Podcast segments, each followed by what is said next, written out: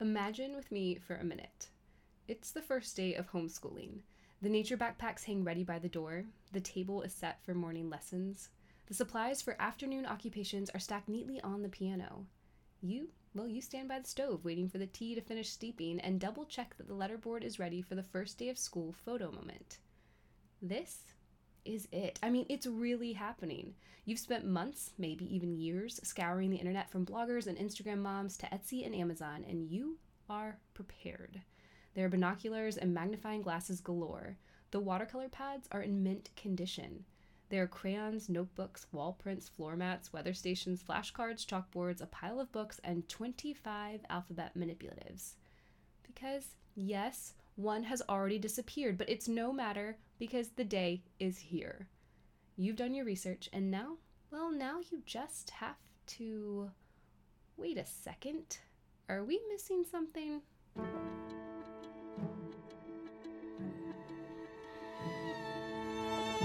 Commonplace is a podcast for the new homeschooling mom delighted by the ideals and principles of a classical Charlotte Mason education, but who feels unsure of how to get started on the practical side of nourishing a soul on the good, the true, and the beautiful.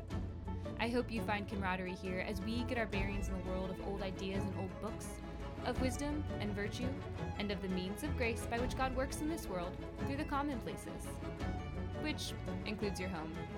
So, if you're like me, trying to offer your children an education unlike your own, and wondering if you can create an atmosphere, a discipline, and a life of such richness, I'm here to tell you I think you can. I'm your host, Autumn Kern, and I'm pleased to welcome you to the Commonplace.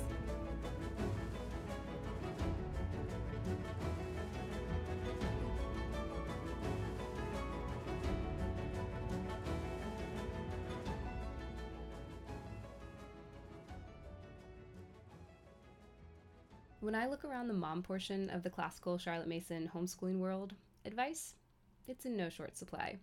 We moms love to share a good tip or trick, so this makes perfect sense to me. Peruse the internet and you'll find link after affiliate link of everything you could buy for your homeschool. It's just what we moms do, and it's pretty helpful. But I think of the buying side of homeschooling like the logistical side of mothering. It's important, but it isn't the thing. Mothering includes logistics, but logistics do not include mothering.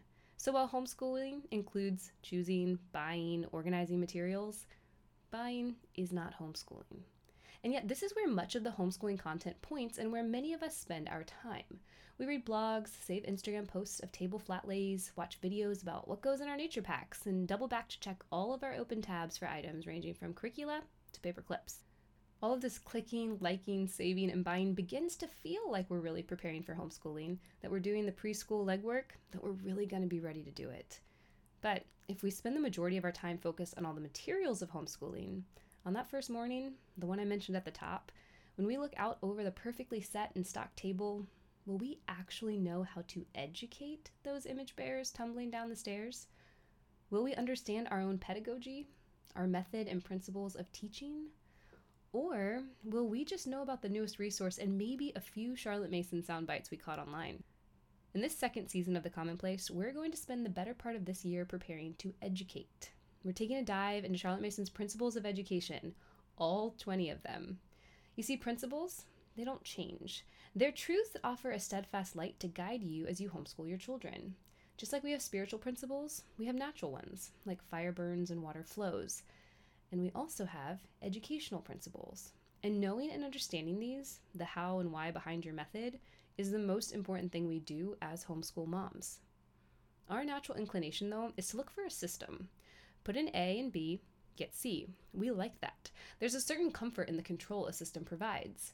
Whether it's the idea that children's minds are empty buckets in which you deposit facts and get, in the end, a competent worker for society, or just the idea that if you buy this book list and this supply list, you'll get, in the end, this type of homeschool. Systems are sirens that call to the heart of an anxious, overwhelmed mom. And beginning to homeschool can make anyone feel a little anxious and overwhelmed. But having an anchoring philosophy holds a mom in place. It holds the homeschool in place. It doesn't matter what new thing pops up on the internet, or that your children have five distinct personalities, or that your friend is doing something differently, or that you're just in a weird season. A philosophy gives a clear end goal and a framework of truths that gently guide those with young. I want us all to be philosophers, to be lovers of wisdom who act out God's grace in the practices of our homeschools. So, this is going to be season two, and I can't wait to learn along with you, to grow as home educators, as women. This is the time for us to roll up our sleeves and ready our minds. I won't help you fill your art cart, and I certainly won't dance and point at things in reels, but I hope to fill your mind with the ways to awaken the soul at the touch of knowledge and to point you towards a philosophy of education that aims to bring harmony and order, wisdom and virtue through the pursuit of goodness, truth, and beauty for everyone at the homeschooling table.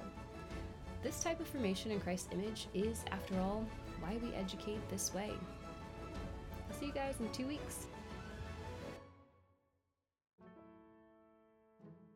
Hey there. I wanted to share with you that The Commonplace now has a little home on Patreon, where you'll find bonus mini episodes, book commentaries, discussions, and resources just for patrons. Thank you to those who support The Commonplace, and if you'd like to join, you can learn more at patreon.com forward slash The Commonplace.